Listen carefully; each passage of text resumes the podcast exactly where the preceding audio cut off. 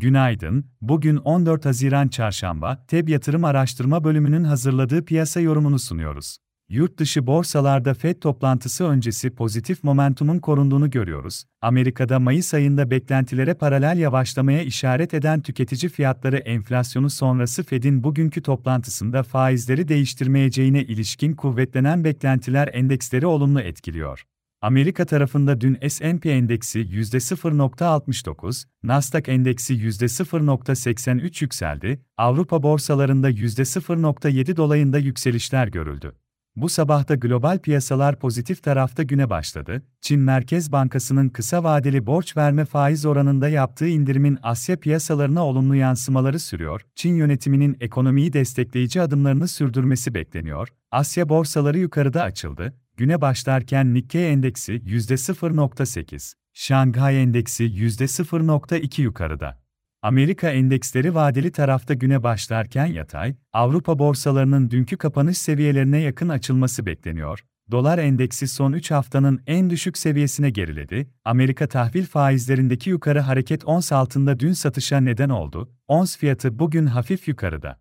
Global tarafta bugün Fed'in faiz kararı ve sonrasında Fed Başkanı Powell'ın düzenleyeceği basın toplantısı önemli olacak. Faiz kararı Türkiye saatiyle 21.00'de açıklanacak. Basın toplantısı Türkiye saatiyle 21.30'da bulunuyor. Amerika'da son dönemde ekonomide yavaşlamaya işaret eden veriler sonrası, Fed'in bugünkü toplantıda faizi değiştirmeyeceği tahmin ediliyor. Ayrıca Fed üyelerinin faiz beklentilerini gösteren nokta grafikler ve Amerika'da bugün üretici fiyatları enflasyonu rakamları da yakından izlenecek. Borsa İstanbul tarafında ise hafta başında Türk lirası bazlı yeni tarihi seviyeleri gördükten sonra gelen satışların dün de etkili olduğunu gördük. Seans içinde 5392 seviyesine kadar gerileyen BIST endeksi günü eksi %2.86 değer kaybıyla 5429 seviyesinde tamamladı. Borsa İstanbul'un son iki gündür etkili olan satışların sonrasında, bugün güne dünkü kapanış seviyelerine yakın başlamasını, seans içinde yukarı yönlü denemelerin olmasını öngörüyoruz. Piyasa üzerinde satışların durulmasına paralel teknik olarak endekste yeniden 5700 direnç bölgesine doğru hareketlenme beklenebilir.